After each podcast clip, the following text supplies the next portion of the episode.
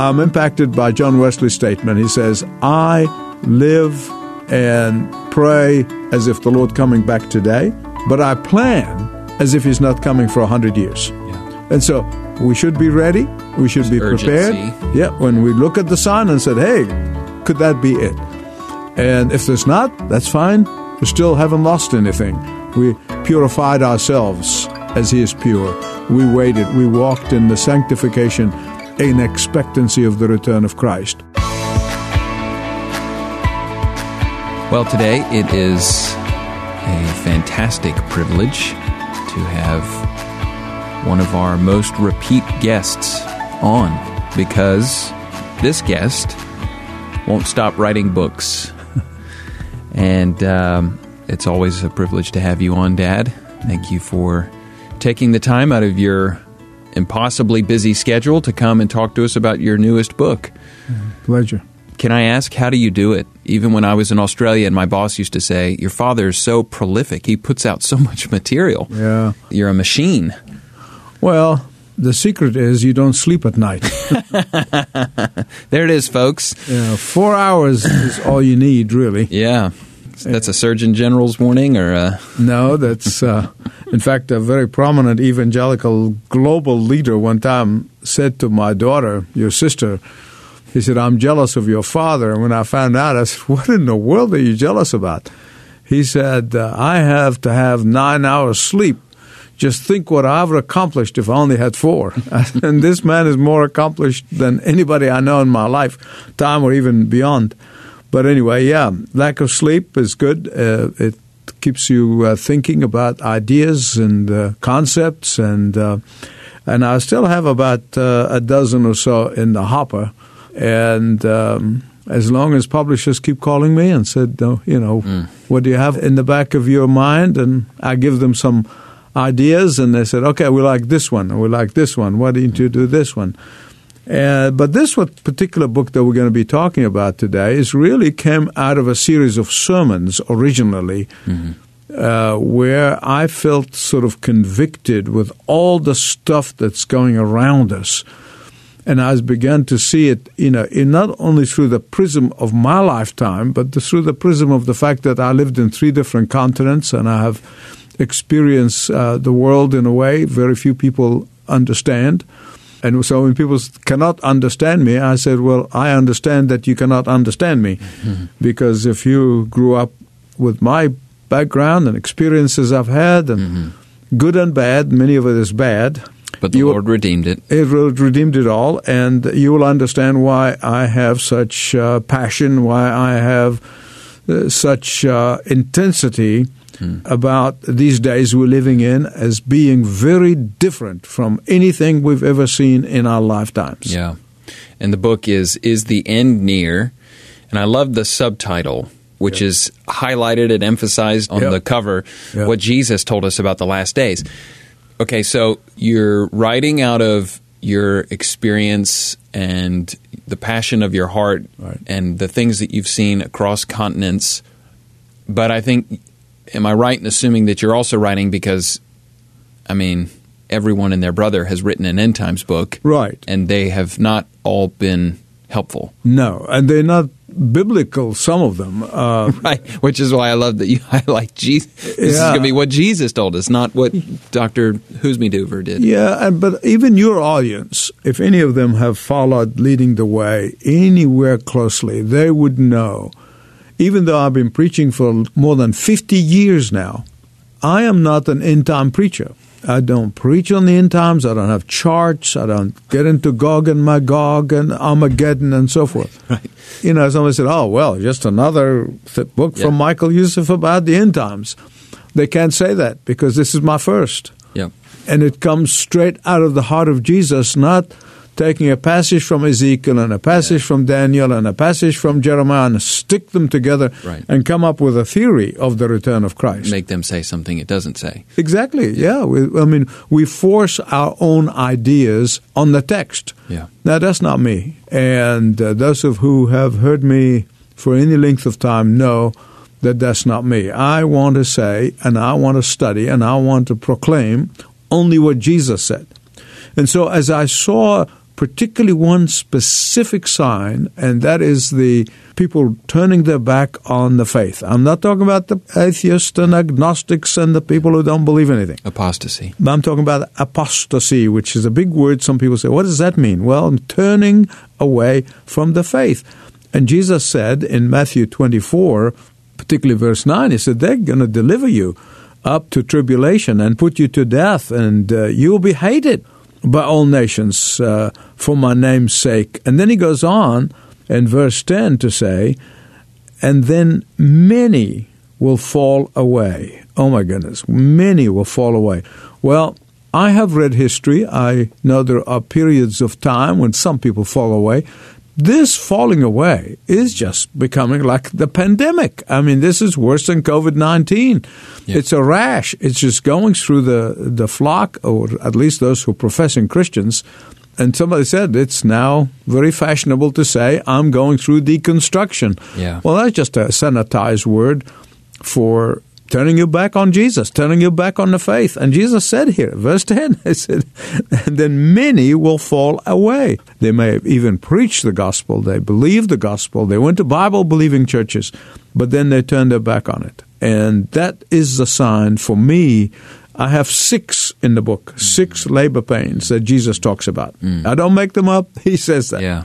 But this one specifically, and next to it is, of course, the gospel of the kingdom. He says this, and then the gospel of the kingdom, verse 14 of Matthew 24, and this gospel of the kingdom will be proclaimed throughout the whole world as a testimony to all nations. In Greek, that's ta ethne, mm. and then the end will come. Mm. And so, we're involved as you have been since you're literally out of college and involved in this ministry of taking the gospel to Ta Ethne mm. and 30 of the most spoken languages yeah. and beyond. And so as we see the gospel preached all over the globe, and then as we see particularly in the West, people are falling away from the church, all the statistics have said that after COVID 19, 30%, 30% of churchgoers, I'm not talking people, yeah. people who never went to church, churchgoers are yeah, not coming back to church. Yeah. And a lot of churches are closing. A lot of churches are closing and they're doing streaming, and it's a lot easier to just get on there and, yeah. and you stream a, a, a sermon and a song. But the problem is that now we're seeing these things are coalescing together. Yeah. So other labor pains, and you have to remember, You've been through it twice. we have, uh, yeah. you know, we've seen it 11 times some with the grandchildren. longer, some are quicker. Yeah, yep. exactly. Yep. But then you know that if these labor pains are becoming closer and closer in intervals, you better get to the hospital. Yeah. And this is what Jesus is saying for the believers. He's speaking to the believers. You see, for the professing Christians, whom I call the five of the ten virgins who don't have oil in their lamp, these are the professing Christians. Yes. It's going to be a th- like a thief in the night. It's going to surprise them. Yeah. It's going to shock them. But for those of us who are waiting for the return of the Lord, who are praying every day, come Lord Jesus. Celebration. We see these intervals getting closer and closer. We know that the baby is about to be born. The big event is about to happen. So there's a couple of things here. Sure. Um, even in just looking at this text, it's it's that that they will betray one another, they yep. will hate, hate, one another, yep. which is we know from James, I think it is yep. that you can't hate your brother. Right. But these are signs yeah. of what you're talking about. They were not of us, right? right. They've departed from right. us. Right. That's First John. But we're seeing it in mass quantity, and it, it, you know, I guess my question is: yeah. Do we think that those departures from the faith, so to speak. There's two layers to this I want to ask you, so I yeah. want to be careful how I phrase it. Sure. One, I think some people might think, is it just because you know we have social media and it's more in our face, right. it's more in you know we're more informed about it, it. right? Yeah. So some people might say maybe this has always been happening, sure, and we're just reading about it more now, right? What would you say about that? Well, I mean, we would have read about it in history. Sure. But there've always been element of non-believers mm. and uh, anti-Christian belief in the West, in, in what we call Christendom. Yes. But that's different from people who were in the church. There were, even back then, if you remember, um, in the 1800s, and when the Church of England became so stale, yes They used to talk about people are not committed to Christ, yes, but they go into church, they never denied the faith, mm. they believe the basics. Yeah. So you go to every period of history, even during the medieval, when there's so much superstition, yeah. they still believed in Jesus. They didn't turn their back. They had an extra biblical material. They, yeah. they believed in all kinds of the church and the Pope and so on. But nonetheless, the turning your back after you know Christ and you proclaim Christ, you believe Christ, then you say, Well, I'm no longer a believer. So that is the apostasy he's talking about. And then he goes on to 24 24. That's Matthew 24 24. Yeah. And he talks about even if it's possible, I mean, it's going to be so bad that even some of the elect, and I consider those probably the non discerning elect, who are going to be sucked in by the Antichrist and the miraculous and the miracles and the impact and the power of the Antichrist. And one of the things, Jonathan, is that, that really resonated with me and motivated me to write this book is during the COVID 19 pandemic.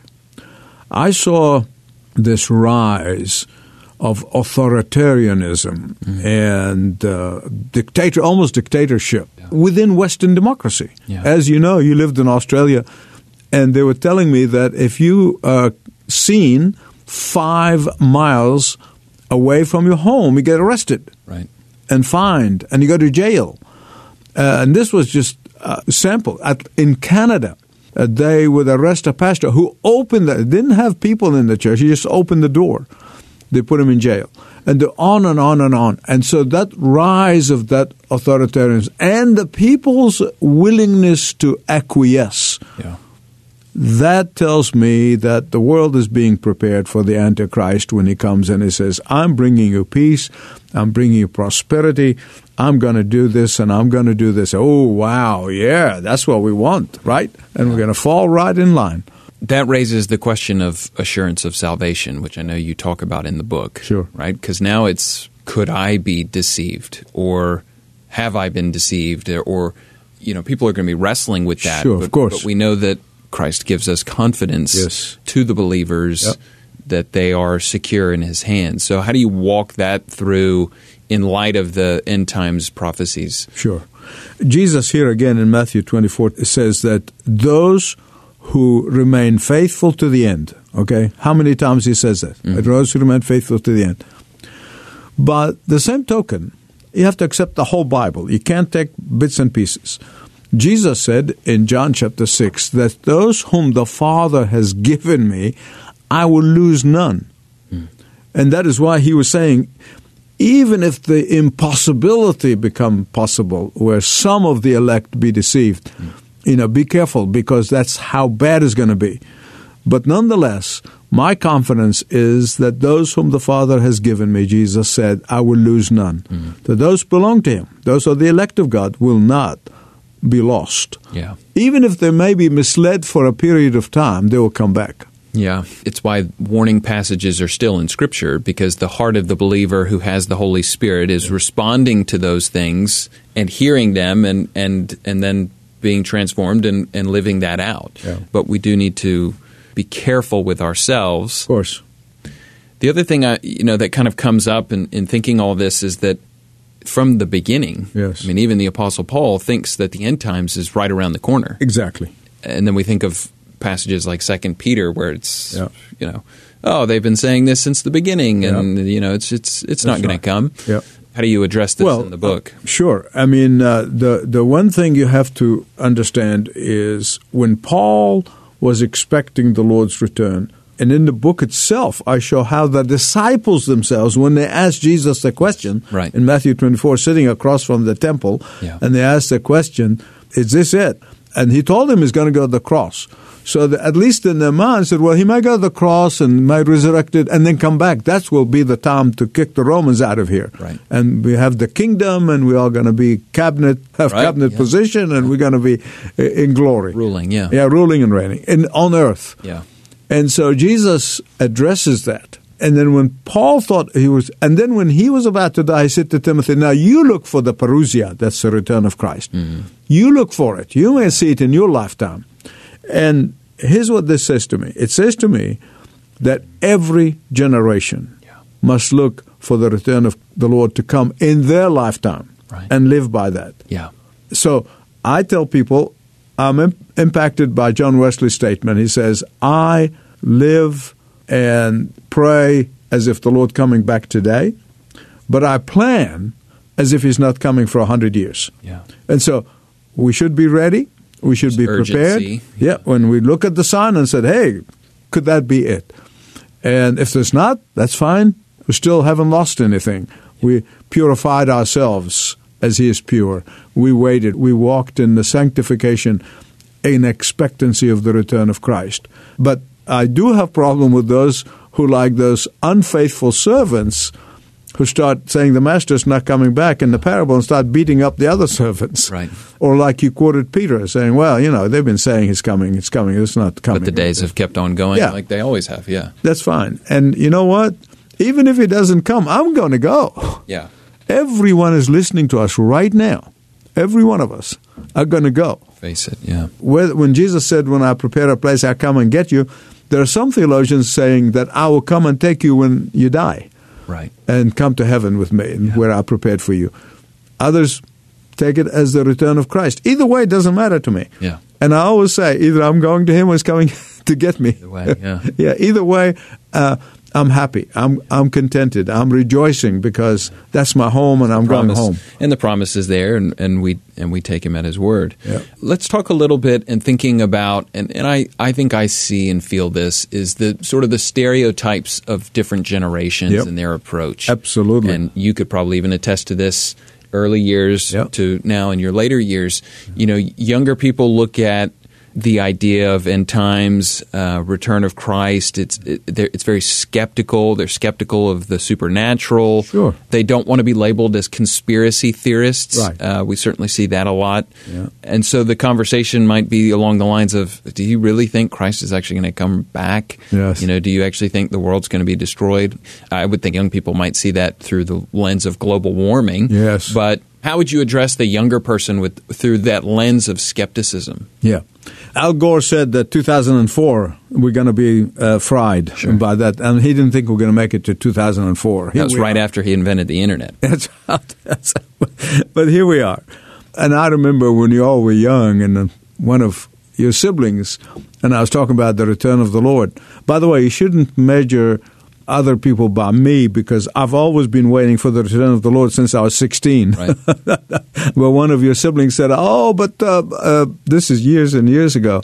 I hope he doesn't come back until I get married. You know, I want to get married." Yeah. And then when you're 16 and you're thinking of the future and so on, Christ coming back, but you know how much better it is than marriage. Yeah. and then they got married and thought, when is the Lord coming back? yeah. All you take do if you change diapers in the middle of the night and, and then you're praying. Come, Lord Jesus, Well, became a more common phrase around the home. Yeah. So, yes, I understand that. I do understand the younger generation skepticism.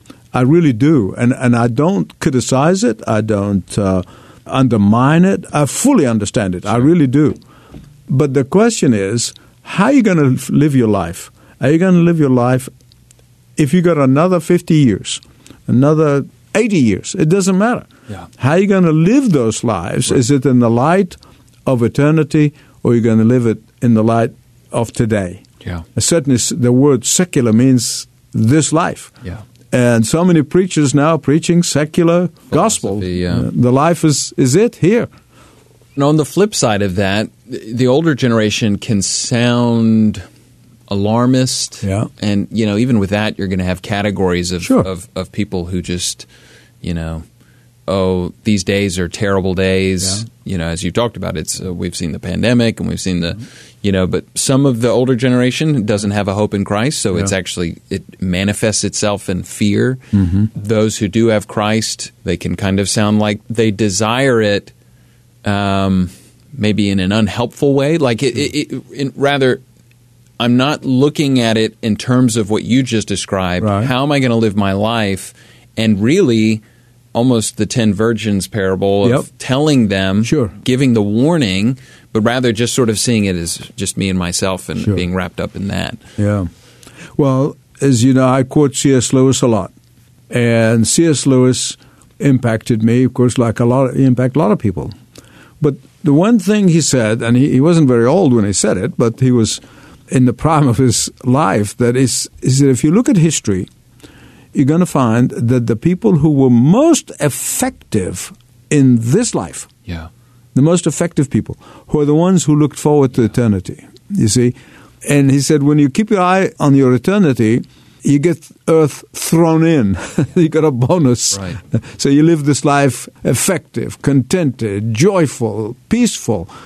When you want to take just focus on earth and this life, you lose both, heaven and earth. You're miserable here, Yeah. and you'll be for eternity in torment. So I found that to be very comforting for a man who is a philosopher and uh, English literature expert, and but also loves the Word of God. And if you look closely, you'll find that people like Wilberforce, and you go, oh, I can name names forever, uh, who have impacted our world like very few people. In fact, even our modern generation never give Wilberforce the credit for single-handedly, 40 years, lost his friends and his family, but for 40 years he fought to end the horror of slave trading. Hmm. But nobody gives him credit for that. But that's okay. His credit is in heaven. But the reason he focused on making a difference in this life is because of his focus on Jesus and eternity. Yeah. And you go on and example of people like that throughout history. Yeah. I think we understand the mindset of living for the return of Christ. Mm. Let's take this down to brass tacks and, and talk about what does that look like practically on a day to day basis for your everyday believer? Sure. Take a young couple with small children. How are they, in their living, impacting the life of their children? How are they modeling Christ to their children? How are they walking by faith instead of sight? So that is their congregation. That's if, if they're pastors, and they are pastors. Yep. Uh, that's their congregation. And then you go into the stretch it to the neighborhood. How are they're living their life as a light of Christ in their neighborhood. At work, Yeah. are they join in with all the dirty jokes and uh, seeing things that other people see and do things other people do?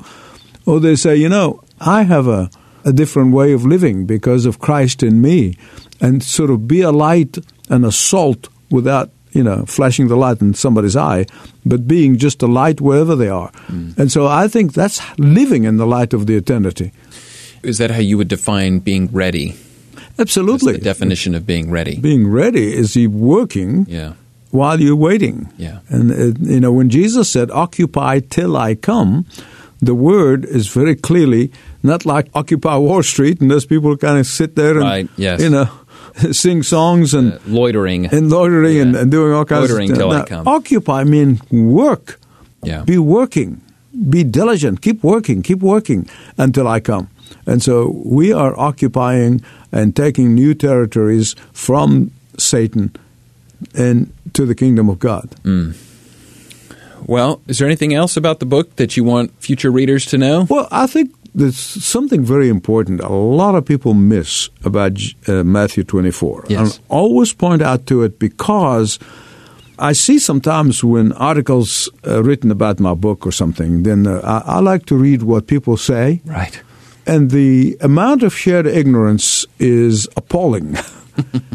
but there's sometimes genuine kind of ignorance. Uh, but if you read Matthew 24 and you're going to say, Yeah. well, but Jesus really was talking about the fall of Jerusalem. Right. Yeah. 70 AD. Yes, and it happened. It's taken place in detail, just as he predicted. Yeah.